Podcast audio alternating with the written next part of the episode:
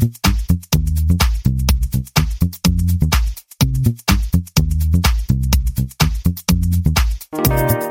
everyone, welcome to the 262nd episode of the Internet of Things podcast.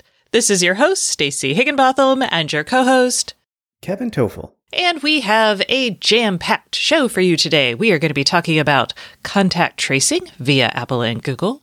We're going to be talking about APIs and why they matter for the Internet of Things. Plus, Microsoft has new 5G edge computing scenarios. We're going to explain how the cloud and carriers are coming together for low latency 5G. Then, we'll talk a little bit about what tech companies can do to help influence people during the pandemic. We're going to talk about the best Wi Fi out there.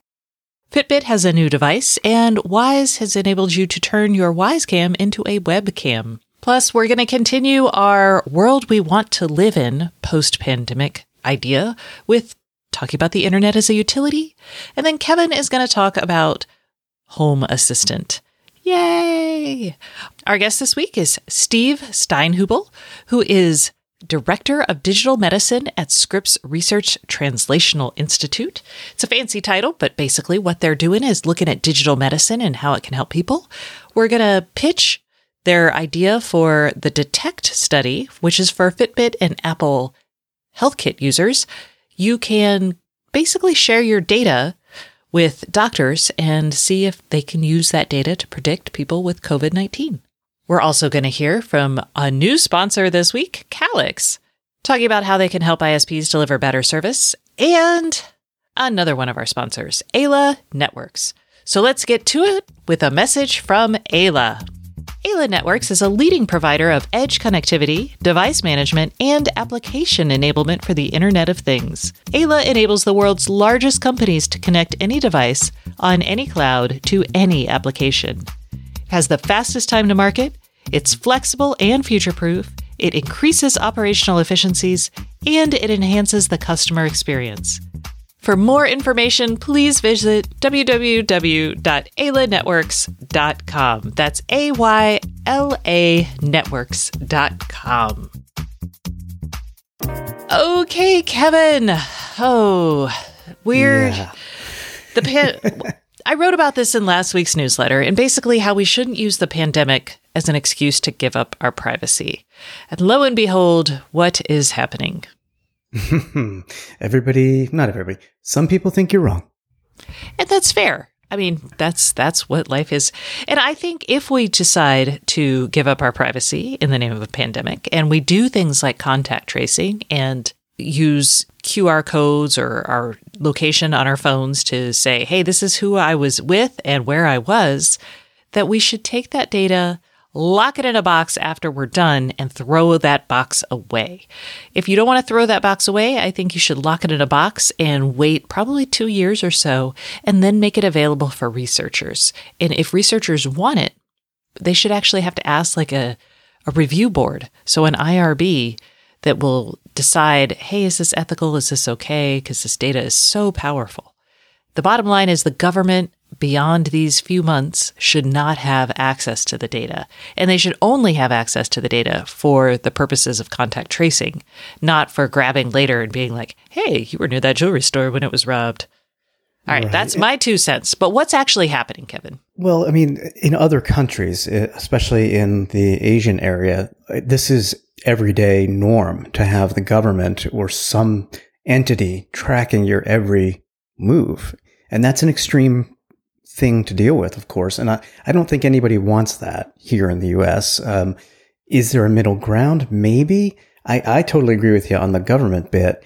And there's a an interesting thought piece on TechCrunch this week about, you know, Apple and Google could be the ones to, you know, put together this track and trace kind of system similar to what you might see in China or Singapore or Thailand. I don't really disagree with it in theory. It it all comes down to the implementation and therefore who has the data. And a good point is made here. and I'm just going to quote it. Apple and Google, especially compared to cellular providers, have a strong institutional history and focus on protecting privacy and limiting the remit of their surveillance. I mean, they've had some questionable security challenges, yes, but they're better than the government. So I, I get that. I do.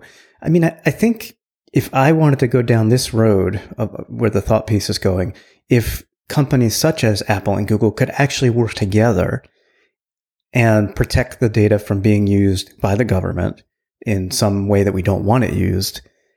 And then they got rid eh, of it.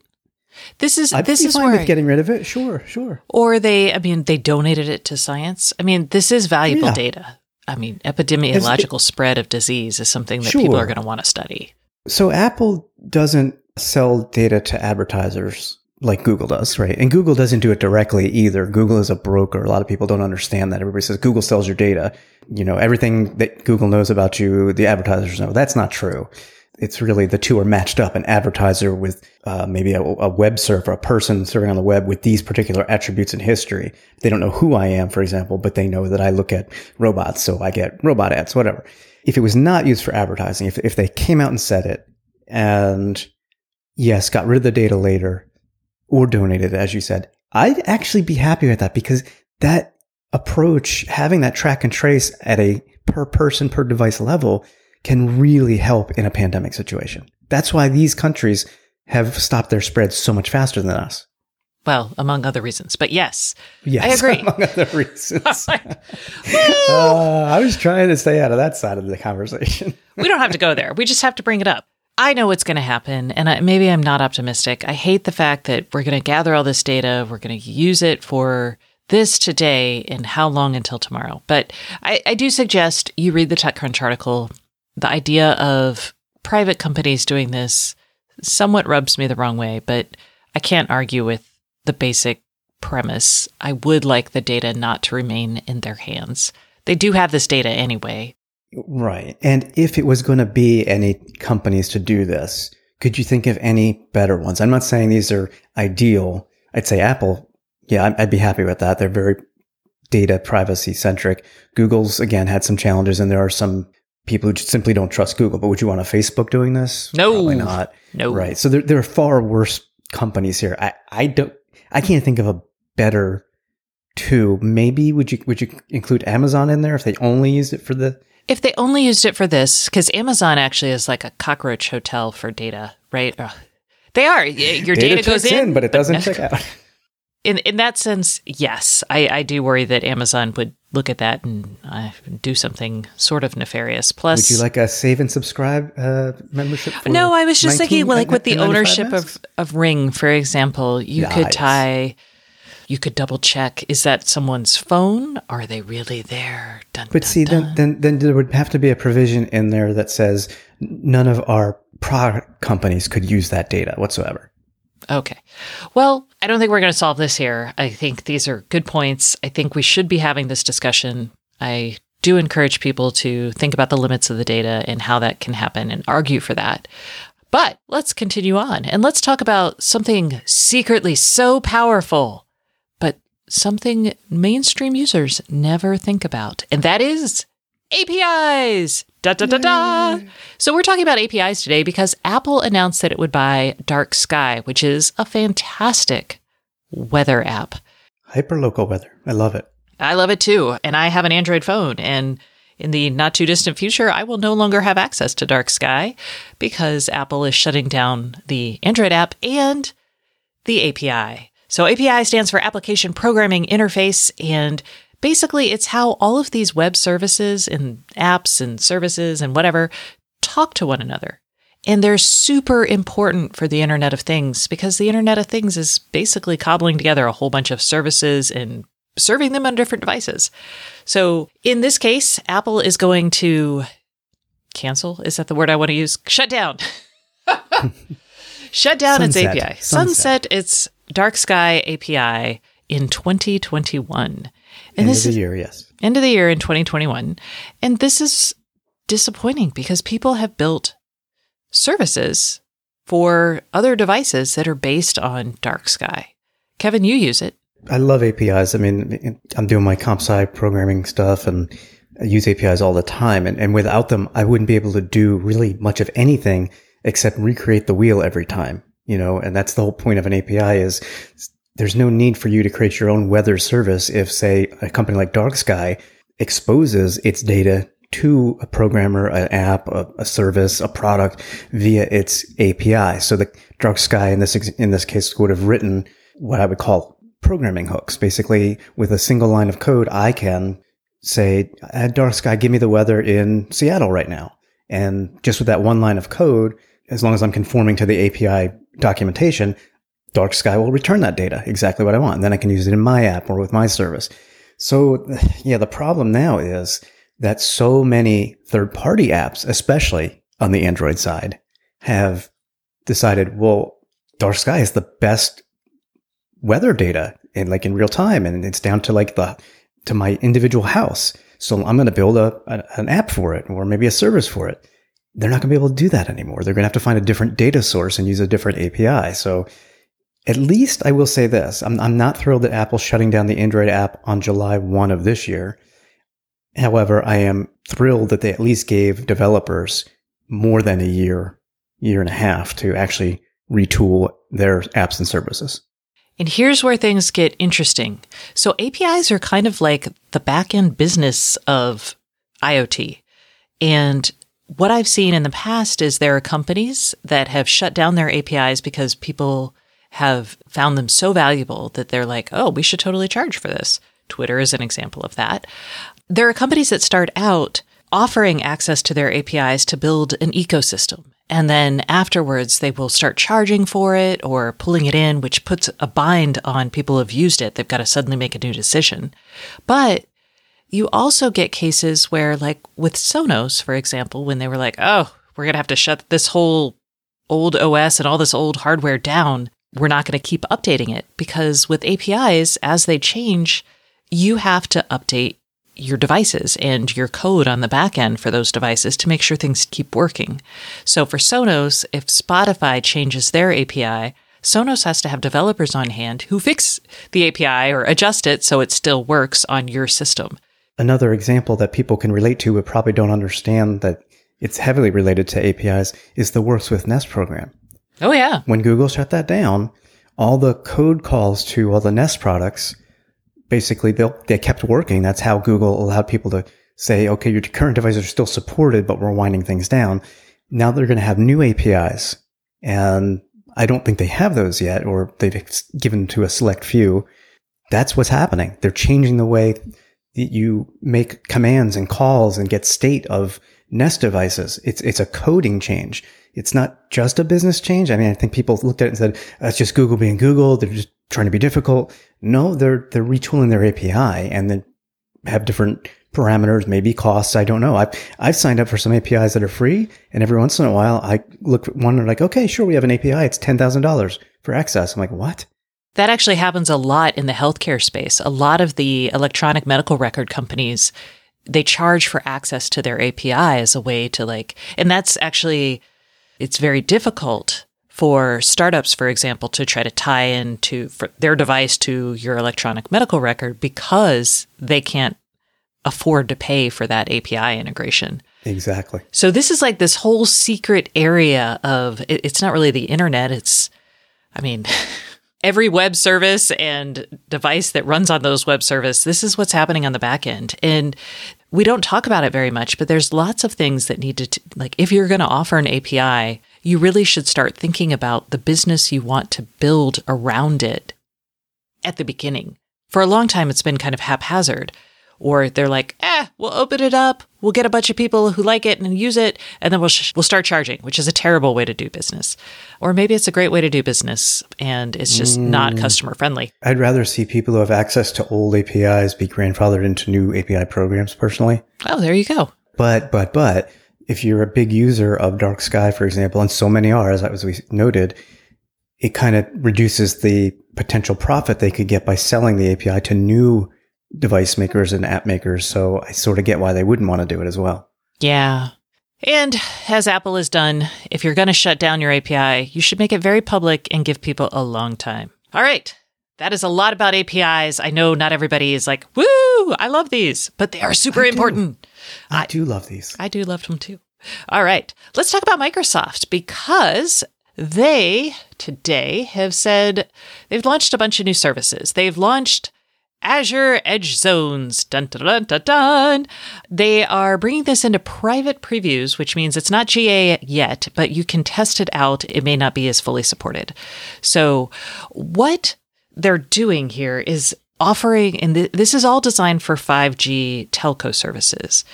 This is part of a bigger movement that I like to think of when carriers meet the cloud. So what you have is the telco operators in the world. They've got the 5G networks. They've got, you know, well, they've got lots of networks. And they really are trying to be more like the cloud providers in lots of ways, being more flexible, et cetera. But they're also, the network is being tied and connectivity is tied so closely with things like data streaming and running an platform that they have to tie in very closely with the giant cloud providers like Microsoft Azure or Amazon AWS. So Amazon did something called Wavelength, and that is tying their cloud to telco carriers' clouds. And now Microsoft is doing that with Azure Edge Zones. And the way to think about this, I actually was on a call this week with Nokia about they've got a new they call it the AVA 5G cognitive operations platform. And really all this is, is an automated and using machine learning to detect problems with 5G networks before they impact the user. And this is super important because right now we're moving with 5G from machines talking to people, so people noticing mistakes in their calls or their internet access, to machines doing this. And machines they think and notice things much faster than we do, especially when we're talking about like devices on a factory floor. So that is why we're seeing the cloud and the carriers come so much closer together because we can't afford to have people in the middle because we take too long. well, there's also the fact that if you don't have compute or services at the edge, literally connected to the, the cell towers, you end up with, you know, hopping through the internet, hop, hop, hop, hop to get to the compute. And then the responses come back, hop, hop, hop, hop.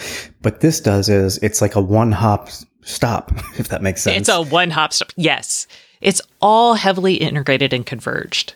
Right. And it really comes into play with real time compute in a sense, because what Microsoft is saying, we're going to offer sub 10 millisecond latency to applications from devices with, with our edge zones here on Azure. And they say typical use cases, gaming, game streaming. Okay, that's fine. Media streaming, fine. Connected automobiles. So you can't wait 10 hops and 500 milliseconds when you need 10 to, for your car to brake in case of an accident. Telemedicine, mixed reality, um, real time analytics. So that's what it is. And I think the money here is going to be in truly machines. So even gaming, I'm like, I, I love all my gamers, yeah. but the type of latency we're talking about is not something that we notice for the most part, unless we're really special. This is for machines. And this is the idea, the, the classic example I give is if a factory has some sort of like crazy machine of death, like they need to shut no that down right away. you can't wait for that to explode or to cut off someone's arm or whatever might happen in a factory situation. You need to do it right away. Yeah, Bob lost his arm. I guess we didn't pay our internet bill. Exactly. Too bad we didn't have an Azure Edge zone. Okay. Let's move from losing arms, terrible, to how tech companies can help us right now during the pandemic. And this is mostly social media companies, but Kevin, you feel pretty strongly about this, how they should be helping us, I guess, be better people? Yeah. I mean, again, not to beat a dead horse here, but you know, we were woefully unprepared for this pandemic. And while there have been some very positive tools being used to help people get the messaging to stay at home and uh, keep six feet away, do your social distancing, et cetera, et cetera, we're really not taking full advantage of the tech that's available. According to an article I read on Medium from Tristan Harris, who's the co-founder of the Center for Humane Technology. He's also an ex-Google design ethicist and the CEO of Apture, which was acquired by Google. I think he's right after reading his article, which I highly recommend people do read. And when I say we're not using technology, it's not the sensors so much. I mean, we can't, we don't have sensors that can detect, you know, these kind of viruses, but even the social media platforms have been very vague in their messaging. And he suggests, you know, why not have um, use the algorithms and AI and have, the, have those trained by actual, you know, medical people to be more specific instead of saying, for example, getting social messages out there that say practice social distancing. It would be more clear to have a message that goes out as stay at home, get groceries once per week. You have more actionable, specific information for to tackle what we're dealing with. So again, yes, it's it, the article is mostly around social media messaging, but it's so viral, so powerful, no pun intended on that, that I agree with him. If we're going to use technology and AI and algorithms to give us junky news that we don't want to see and ads we don't want to see, let's use that technology to show what we do want people to see in a time like this. And we used to actually, so the FCC used to actually, with broadcast TV, because that was a a mm. federally controlled medium, you know, the, the free public airwaves that they were all transmitting over, they actually had to do PSAs, the public service announcements. Those were not just fun, cheesy, meme worthy, the more you know kind of things. They were mandated. And so here we don't, they're not using any public, I mean, the internet is private, the platforms are private, but the concept may in a pandemic be the same, which is, hey, step up, do some PSAs. Yeah. All right, let's talk about Wi Fi because CNET actually did a review of the best Wi Fi routers, and I don't actually have a problem with them. The best Wi Fi router, Kevin was so excited about it, was Google's Wi Fi or the Nest Wi Fi. Yeah, not necessarily excited. I, I, was actually a little surprised. And this is from Ry Crist. We, we both know Ry. He's fantastic. The best overall mesh Wi-Fi system. I was surprised to see him list Nest Wi-Fi because a couple reasons. One, I hear a lot of great things from people who switched from the old Google Wi-Fi to something like an Eero or an Orbi or, or you know, whatever it might be. Um, even going hog wild with Ubiquiti. I'm just surprised that he has Nest Wi-Fi on here. And he does mention, you know, it doesn't have Wi-Fi 6 and there are some uh, devices out there that, you know, routers that do have Wi-Fi 6, but you know, most other devices don't yet. So I don't, I agree with him. That's not a huge deal. I don't think it's a big missed opportunity, but I was surprised. And I, I have the old, uh, uh, Google Wi-Fi and currently using the Samsung SmartThings Wi-Fi. You use Eero, which he said was best for large homes. Yes. One of the reasons Eero was still functional, but it's also on his list up so high because it's cheap and, or cheaper rather. And that's probably thanks to Amazon buying it. I did see the prices drop significantly. So he gave Netgear's Orbi the best performance award, but they are $700 for two of them. Yeah. I tried the original Orbis in my house and they were very spectacular. So, like high quality super speeds and they're really it seems like they're engineered because I do notice that my like when I move to certain areas of my house in the Eero world, I do like see speed decreases. With Orbi, he was saying that he didn't see he saw like a 5% drop in quality of his bandwidth, which that's pretty impressive. And he has the old Netgear Orbi, the original dual band one as a best value because it's 129 currently over at Walmart, he says. And to be honest, I kind of think maybe that should just, well, it wouldn't be best overall, but it's about half the price of a, of a Nest Wi-Fi system. And if it still works really well, then maybe it's. But so the Orbis are Wi-Fi 6 and the he, new ones are. The new ones are. Yes. The old ones are not. If right. you are buying a new Wi-Fi router today, I kind of think you might want Wi-Fi 6. If you can wait, I would buy a Wi-Fi 6 router next year when the prices are going to come down. So mm-hmm. if you're just stuck though, you're like, oh my gosh, I'm doing everything at home. Everything sucks. And based on that, I mean, essentially, I don't want to put words in your mouth, but you're saying don't buy the Nest Wi-Fi because it's not Wi-Fi 6. It's not Wi-Fi 6. It's still, it's about $300, right? No, it's 270. 270 for a two piece. It used to be 300 for the three piece. Yeah. One is a Google Assistant speaker too, though. Okay, yeah, if, that, if you if, if you matters, want that, maybe you I'd buy the Wi-Fi six. Maybe buy the old school Netgear Orbis for hundred and thirty bucks for a two piece setup, two hundred right. for a and three then, piece, and then in not next year because you still won't need Wi-Fi six next year. Right, right. But maybe twenty twenty one or twenty twenty two, you start you will start seeing a need for it. So for 130 bucks, a Netgear Orbi is a nice transitional device until you really feel you need Wi-Fi 6. All right. I'm glad we've worked that out. Let's talk about the Fitbit Charge 4, which is now, we talked about it last week or two weeks ago because we saw FCC filings for it, or rather, other people saw FCC filings for it. How, now that they are out, Kevin, what do you think? It has one of your favorite features. It actually has a lot of decent features. This is probably the first Fitbit that had me thinking, huh, maybe I can switch away from my Apple Watch or from uh, a Garmin uh, Forerunner with music that I have. But no, I'm not going to. The, the, the newer features um, it has is the GPS, the built-in GPS, not the carry your phone with you for GPS. That's important to me when I go run to track everything and not have a phone with me. So that's awesome. You still get your 24 7 heart rate tracking. That's awesome. You get your sleep tracking. That's awesome. One of the downsides for me is both of my current wearables. I have local music storage. So again, don't need a phone if I want to go run with wireless headphones. You have Spotify control on this, not Spotify offline, which I have on both of my other devices. Okay. I'll tell you with the pandemic, Fitbit made their Fitbit Premium free for a couple months and I got it cuz I was like, yeah, let's let's mess with that again. Oh my gosh. I actually I'm not paying for it and I want it gone. I don't like it. you should pay me for keeping it. so, I'm I'm I canceled my subscription after this before I think it's monthly.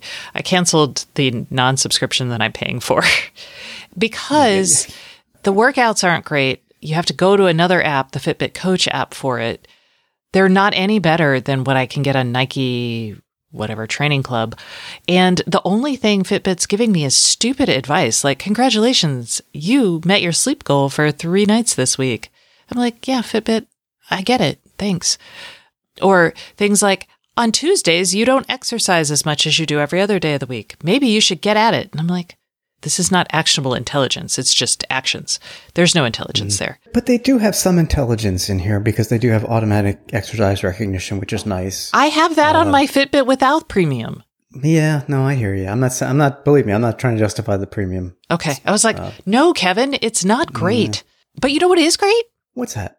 Wyze, My Wyze Cam can now be a webcam if I have an SD card and I load. I change its firmware. This is a little bonus thing that Wyze has done, I guess, because a lot of people are finding quality webcams well, they're streaming. They're, they're streaming from home and maybe they have old machines or they want to have desktops. Yeah. Yeah. So, so now you can do this and it's, it's no Facebook portal that'll follow you everywhere or my Google device. Don't get me started. Yeah. Don't, don't go, started. don't go there. But yeah, so I thought this was nice. So if you have a Wyze cam and an SD card sitting around somewhere and you need a webcam, you can do that. They're also in the Seattle area. Not that this applies to as many people, but if you send them an email and you're a business owner whose business is shut down and you need a security camera, they'll just send you one, which is kind of nice. Really nice. I like them. Yeah. Okay. Speaking of being really nice, let's talk hmm. about the world we want to live in post pandemic and our little exercise in hope. And today's topic is bringing the internet and making it a true utility. And this is an idea that I have been passionate about actually since, oh, I don't know, 2008. Since the MySpace days. Forever. But GeoCities. I used to be a broadband reporter at GigaOM. And as part of that, I spent years reporting on ways to make internet service in the US cheaper and more ubiquitous for more people.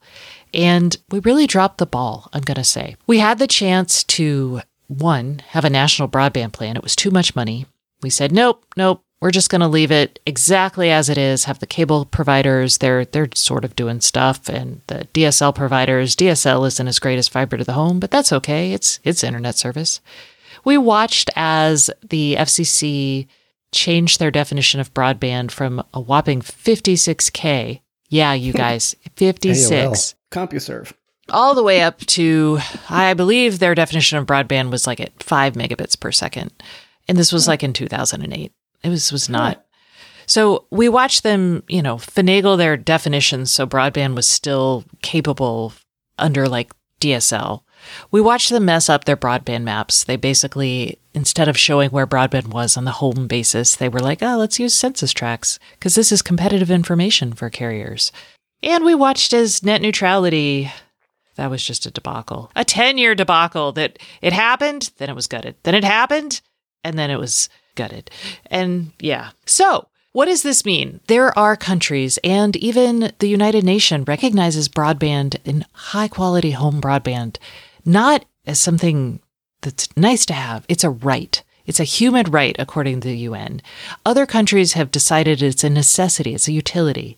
And I think right now, in the midst of this pandemic, what we're seeing is it is a necessity. It can be done. well, and the FCC has opened up, a, they've done a couple things. They've actually gotten a lot of ISPs to sign the Keep America Connected pledge, which expands like free access to a computer for people who are on federal assistance and cheap access to broadband for like 10 bucks a month. And in some cases, it's free. They also are trying to give one of the ideas is to give school children better access through libraries. My libraries are closed, but through the same method that we're using for delivering lunches when schools are closed to kids who mm-hmm. need federal lunch assistance, we can actually deliver hotspots to them and provide them internet access at home when they're trying to learn. And I'd also like to see the FCC deliver a real broadband map that shows where we don't have connection. They also, for rural areas, made 5.9 gigahertz spectrum available for WISPs, which are wireless ISPs, to broaden coverage and capacity for wireless networks, fixed wireless networks in rural areas where it's too expensive to lay fiber. So there's a lot that's happening here. I want to see us make it permanent. And I want to see us come out of this with a federal mandate to say broadband is not just nice, it is a necessity, like hot water, like clean water, like electricity. We need an electrification act for broadband that comprehensively covers our country and our citizens. And that is my passionate like plea to everyone. Hallelujah. I completely agree. And it's the one other aspect that I've noticed as a result of what's going on now with everybody basically working from home and they're on their video conference calls and so on. Internet usage is up. Uh, I believe I read uh, about 30% uh, in terms of the capacity. And there have been some actions taken to help mitigate too much traffic. I know that um, some of the streaming services have reduced, especially in Europe, Netflix and YouTube maybe have dropped down to SD, standard definition video, for example. So less data is flowing through the pipes so that everybody has access to do what they need to do. But what's interesting is that the companies here in the US that have data caps, the broadband companies, have temporarily lifted those caps. So that way you don't have to worry about it. I don't have a cap on my Fios, but I know Comcast people do, and I suspect others do as well. The speeds aren't really slowing down. The capacity is there. The infrastructure is there. So now everybody's saying, well, maybe you shouldn't have these caps. You can certainly handle everything. And yeah, those caps were always intended to maintain price parity with cable service plus broadband. So cable mm-hmm. companies and ISPs who also owned, you know, cable, they wanted to basically charge you $150 a month. And if you went over the top for streaming and only bought a $50 broadband package, that would be a problem for them. So what's happened is they added these caps to charge you extra, and then they've also been ramping up the bills. Okay, that's it. Yep. Yep. okay. Soapbox over. I know you guys. I'm sorry. I yeah, that's a soapbox moment. I'm sorry. Well, you, you covered policy again since 2007 or so. I am old and embittered, y'all. So old yeah. and embittered. And bro- I mean, broadband is literally how we do this show. I've been a remote worker yes. since 2005. I my job is broadband. It's pretty much as essential to me as my electricity is, as my HVAC system is, as whatever, as my cell phone service. I mean, it's pretty essential.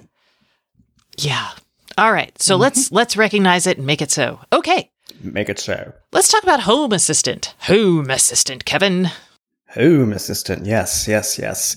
So I have talked once or twice about this now. It's kind of like an ongoing series of getting away from the store bought smart home systems and using a Raspberry Pi and open source software called Home Assistant. So this week, I started doing more with the integrations that are there, basically connecting my devices, seeing what devices can be connected to it and which ones can't, or what pitfalls I've seen, as well as remote access, which is pretty important. And so if you have a, a hub today from SmartThings or Wink or something like that, you have remote access through the app. Here with Home Assistant, you kind of have to do it yourself. They give you a solution, which I'll talk about in a minute. And that solution also includes having access to your digital voice assistants, Madam A and Google. So I thought that was kind of interesting that the two are tied together. And unfortunately, it's for a fee. It's 30 day free trial, which I'm on right now, but $5 a month gets you remote access to your smart home as well as the voice assistant integrations. So I wasn't keen on that, but okay. I mean, it, it, you're not paying for for the hub itself other than the Raspberry Pi or whatever hardware you're using. So I guess I can live with that. The, turning that on was very easy. And, and I've tested it, although I haven't gone far from my house. I've used it over LTE and it works fine. But the integrations are interesting. On the pro side, there are probably more integrations than you could imagine that are available. Like there are companies I've never heard of that you can integrate your home assistant smart home with. So that's, that's great. But some need a little work. And a perfect example, we talked about the uh, Nest earlier in the show. So video doorbells, you only have a choice right now of four, and that's Ring, August, Doorbird, and Skybell. No Nest. And part of that is because of the Works with Nest, I, I presume that that program being shut down. And in fact, that program has impacted the other Nest integrations because you can integrate Nest for cameras, sensors, and thermostats. But for the cameras, it's only a video stream, not live. So that's a potential pitfall there. And again, with the program changing, you actually need a developer account to use the Nest integration. And you can't even get that right now because of the Works with Nest program being sunset. So that's kind of yucky for me right now. But at least the, the documentation was very clear. I give them that because then I tried to add Spotify, which is typically pretty easy to do. And it said, oh, you have to configure it by following instructions. Well, that's kind of what the Nest thing did. And it gave me a link to the instructions. There was no link to these. So I don't even know where to go look now. So I have to go look for that. Another perfect example. And I know you're going to cringe when you hear this, Stacey. Lutron. Not that I have any Lutron Caséta devices. No. Mm-hmm. Okay. So they are there, but you first have to log into your Lutron account and generate a certificate so that Home Assistant can connect to your Lutron bridge. You do that. Yay, security. you download a Python script from GitHub oh. and that generates three files. You then use the instructions at the top of the script to fill in your personal information. And then once you have everything filled in and you've got that certificate put on your Raspberry Pi or wherever you're running Home Assistant, then you can integrate. Would you do that? No, no, I would not. And that's what I keep coming back to so far, Home Assistant works really well for what I've used it for. It has so many integrations and so much control. I mean, the, the automations and scenes, it's like what you've seen before, but on steroids. It's fantastic. Even geolocation, you can use it in a hidden mode so that it's not used for device tracking, but it is used for automations. I mean, so the, it's very privacy centric, but there's often some technical know-how needed. And Again, I give them credit. In most cases, the documentation is very clear. But then again, I know how to use a Python script. I know how to pull something down from GitHub. Most people, I don't think they do or want to learn to do it. All right. Okay. But I don't want to shy people away from it because you can learn a lot here. You really can if you don't mind. And I know on our voicemail, we're going to talk about security. And that's where I think this is a huge, huge benefit to having Home Assistant because your data is your data. Okay, so let's move to that. It's time for the Internet of Things podcast hotline, which is where we answer your questions about the smart home, devices, or whatever else you would like to talk about.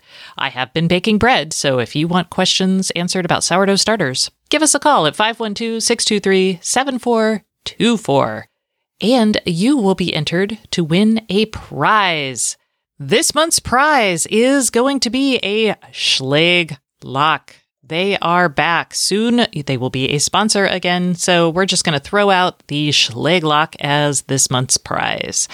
No, we're throwing it in, not throwing it out. Okay, you're right. We're throwing it in into the ring. So give us a call during the month of April and you will be entered to win. So call 512 623 7424.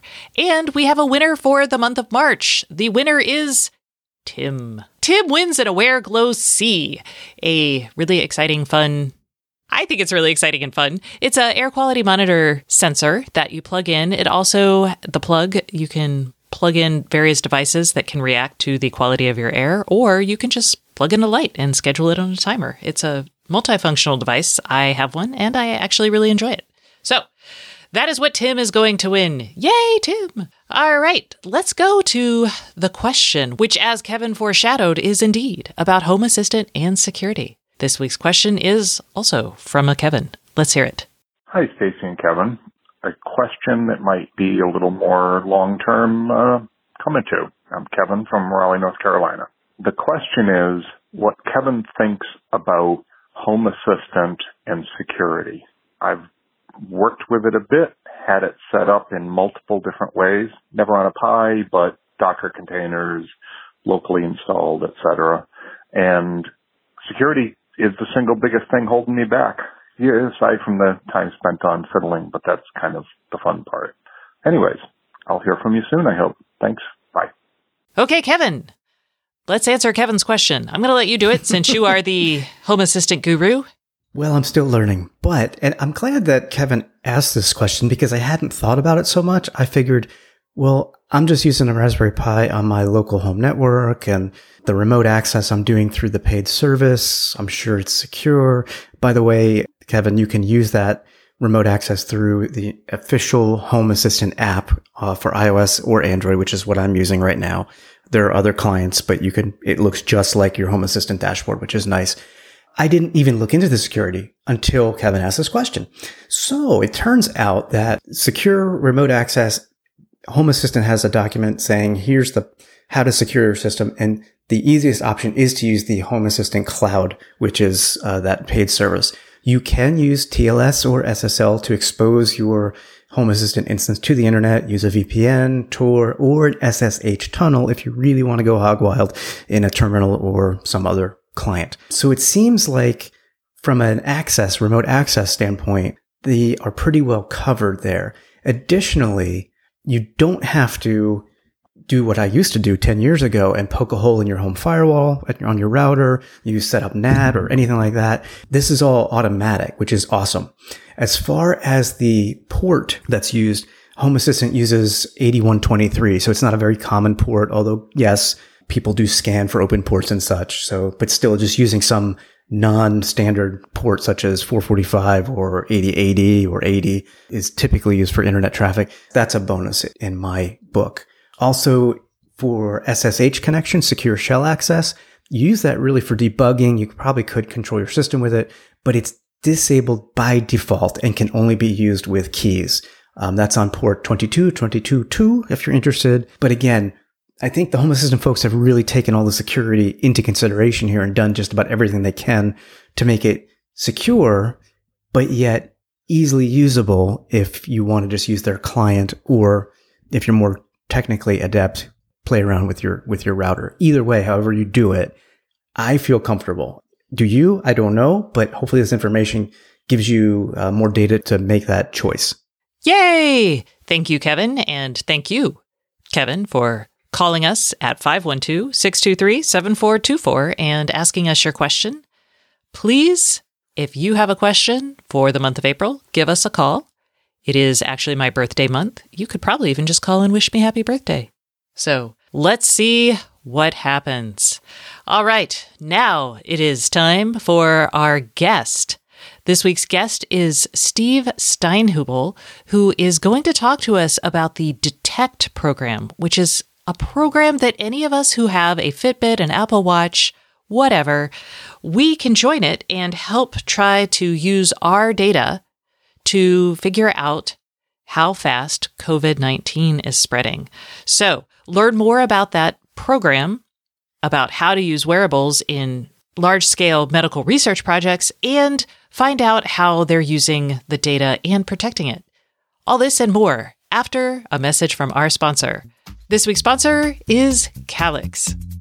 Hey everyone, we are taking a quick break from the Internet of Things podcast for a message from our sponsor. This week's sponsor is Calix, and today I have Michael Weening from Calix here to talk with us about how Calix helps ISPs better serve their customers. Well, let's just get started with you telling us a little bit about Calix. Thank you for the opportunity, Stacey.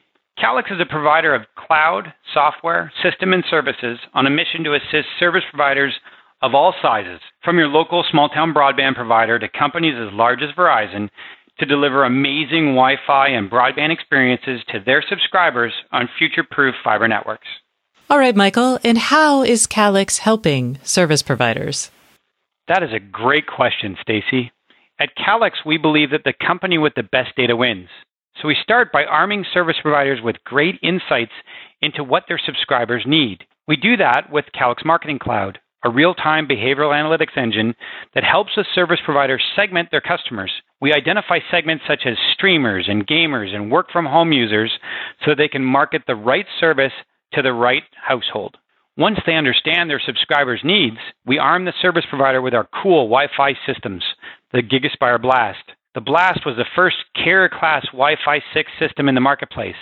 Every blast is fully managed with Calix Support Cloud so that if the subscriber does have an issue, such as Wi Fi coverage or speed, it can be easily handled remotely without a service call, which is even more important in today's current environment. That blast system also acts as a storefront in the home for the service provider. They are now able to easily offer new branded services such as Protect IQ, our virus, malware, and intrusion prevention system, or Experience IQ, our parental control system. Each of these new services is fully managed by our world class mobile app, Command IQ, that they customize with their brand. Last, we partner with the service provider at every step to help them successfully market their new solutions.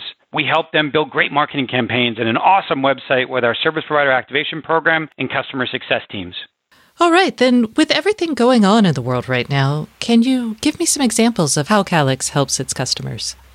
As you know, Stacey, this is a tough time, but it's also a great opportunity for companies who focus on the success of their community to step up and really make a difference. A great example is WCTEL. They used Calix Marketing Cloud to understand who had made the transition to work from home and proactively reached out to each of those homes to offer a free 60 day jump in broadband to meet their new needs. At this critical time, companies like Allo, GBTC, and Paul Bunyan are demonstrating what it means to support their community. They're offering world class Wi Fi 6 with the Calix Blast on a fast fiber network run on Calix AXOS and are expanding their services daily. So, where can our listeners go to find out more about Calix and its Revenue Edge service? Stacey, they can go to calix.com to learn how the Revenue Edge is helping service providers of all sizes serve their communities through the power of data and world class experiences. Hey everyone, welcome to the Internet of Things podcast. This is your host, Stacey Higginbotham, and today's guest is Steve Steinhubl, who is the Director of Digital Medicine at the Scripps Translational Institute. Hello, Steve. How are you today? Hi, Stacey, I'm great. Thank you for talking to me. Oh, I am super excited. So, this all sounds very important what you do. So, could you tell us a little bit about Scripps and the Translational Institute? Absolutely. So we believe it's important and makes it fun to wake up every day. But in reality, what we're focused on is trying to improve healthcare to translate basic science ideas into clinical practice and really change the way we care for people and keep them healthy. Our focus is primarily on uh, genomics and digital technology. And then under the umbrella of digital technology, there's three main buckets. One is the sensors that we think about and the wearable sensors that give us new and very novel novel information about our health. Another large part of it is artificial intelligence and machine learning. So really taking advantage of these large new data sets and, and making sense out of them. And then finally, and probably the least appreciated is the communication aspect of digital medicine technology. And that's the fact that you can remain connected 24 7. Your healthcare is not just these isolated incidents of care every several months or every several years when you see a doctor, but rather kind of an ongoing relationship. Wow, there is a lot to unpack there. And today we're going to focus on using wearables to predict illness and to understand what makes for a, a, good clinical study using wearables. But I always love to ask doctors where they think the world of healthcare will end up. I think one of the challenges that healthcare providers have today when they envision where this is going is they envision it in our current systems of care. And our current systems of care are completely built around what we've been doing for centuries, really, of the patient comes and sees us when they're sick.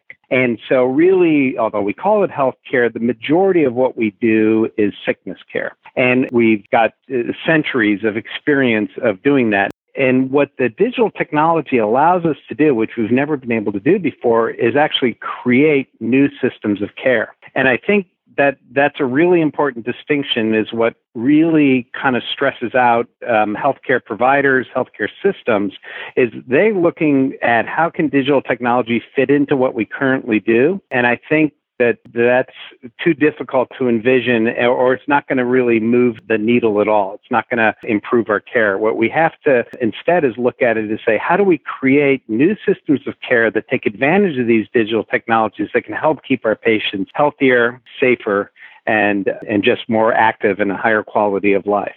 Best vision that or example I think I have for what could be the future of healthcare is looking at what Amazon Cares is is rolling out for their employees, where it's it's really completely different. Where it's if you want to text a doctor, if you want to have a virtual visit with a doctor, it's all up to you. Your medications are sent right to your home in a in their pill pack setup, but it's really they've designed healthcare starting with what the patient needs as opposed to what healthcare systems are designed around is really how do we uh, take most advantage of the doctor? How do we bring the patient to the doctor? And, and so it's more about me than it often is about the patient. So I think that that's telling not only what Amazon does, or the, but just the fact that Amazon had to do it. The fact that that it was an, a large employer is is the one who's innovating in healthcare, and Walmart's doing it, and CVS Health is doing it, and and several others are doing it. It's not you know the large healthcare systems that are are changing healthcare. It's it's the people who um, have a vested interest in keeping people healthy. True. Let's talk about this idea because before we can have high quality wellness care, uh, digital medicine, we really need to have high quality remote sensors. So having the ability to trust the devices that doctors are trying to use to measure how someone's doing at home. You guys have started working on this let's see, a while back. So you had a study back in 2016 through 2020 that had 200,000 Fitbit users and you were tracking for influenza like illnesses. Can you tell us a little bit about that study and what it takes to find a consumer wearable that is appropriate for medical trials? Yeah. So it's a great question and, and, and a challenging uh, because there is this gray zone between what is a commercial consumer device and what is a medical device. And even with the FDA, they've they've had some changing views on it. But looking at what the data tell us, one in five uh, Americans will have a smartwatch or an activity tracker and use it regularly, and and that measures our heart rate.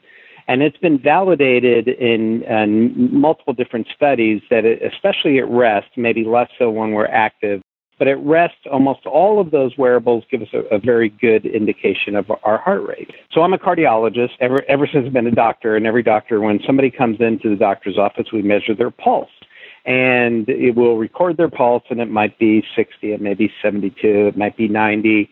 And we, as the healthcare providers, rarely pay attention to it unless it's really abnormal. So, what we're doing in our mind is saying, okay, the, you're within the population normal of a resting heart rate, and so that's okay, so I'm not going to worry about it.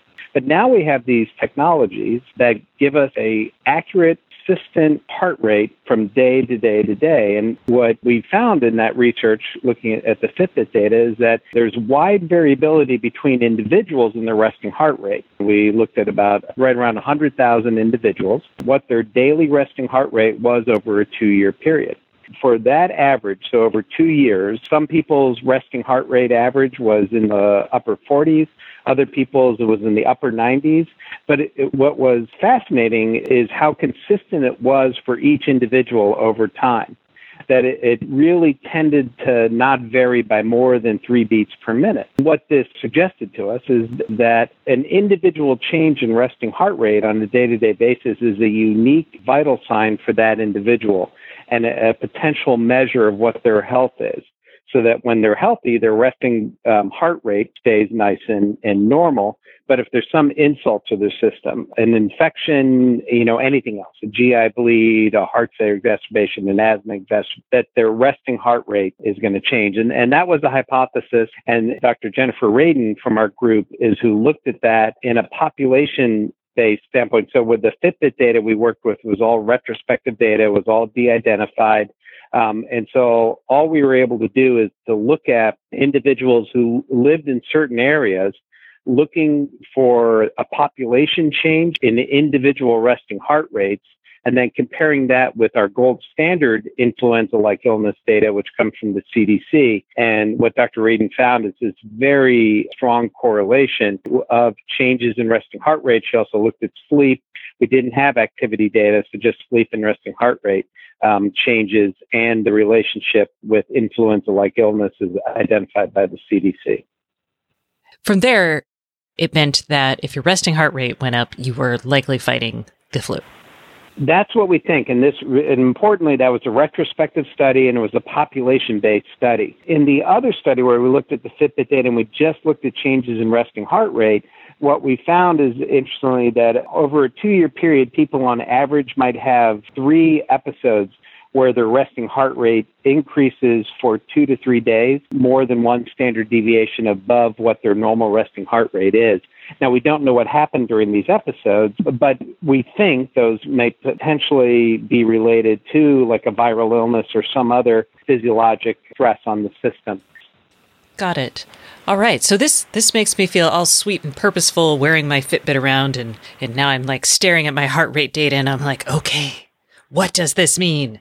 But how do you design a study? I mean, it's one thing for me to be like, "Oh, well clearly I'm fighting an illness. My heart rate is up by plus or minus 3 beats." But for something to actually matter in the medical world, it has to be validated. I'm sure there are clinical standards you want to tell me about. So, how do you design a study to measure something like a consumer wearable, which is obviously not a controlled environment? Yeah. So, it's a great question, and, and there's a lot of kind of layers to that. So, a starting point to think about it for the audience is about every week there are close to 60,000 peer reviewed research studies published in the healthcare alone literature. What digital technology allows to is complete changing of the way we do research trials, where we can do them much more pragmatically, where we can include people who don't happen to live next to an academic medical center. That we can reach out to people wherever they live, could be you know, miles away. So that's just as kind of a starting point. But to be able to show that a digital vital sign, such as change in resting heart rate, should change the way we take care of patients and improve the way we take care of patients. There are several ways to do that. You can do that in a very controlled environment and before the COVID 19 pandemic, Dr. Radin had been talking to the Army and BARDA and other funding agencies of doing controlled studies in, let's say, a group of Army recruits where it's it's common where a viral infection can get spread from one to the other just by the close living conditions early. And being able to identify that early and then being able to, once somebody gets sick, to be able to test them very aggressively, do a flu test or uh, other test if it's another virus. And so that would be one way in a, in a somewhat a controlled environment that in that situation, whether it be Army recruits and stuff, you could implement those findings right away. Um, in the trial that we're doing, that we and, and was motivated by our what we saw as a huge unmet need by the COVID pandemic, is a much more wide scale ability to recognize individuals when they weren't feeling well and potentially had a viral illness from both a personal standpoint and a broad uh, epidemiological standpoint. This sounds a little bit like your Detect project. Can you tell us a little bit about that?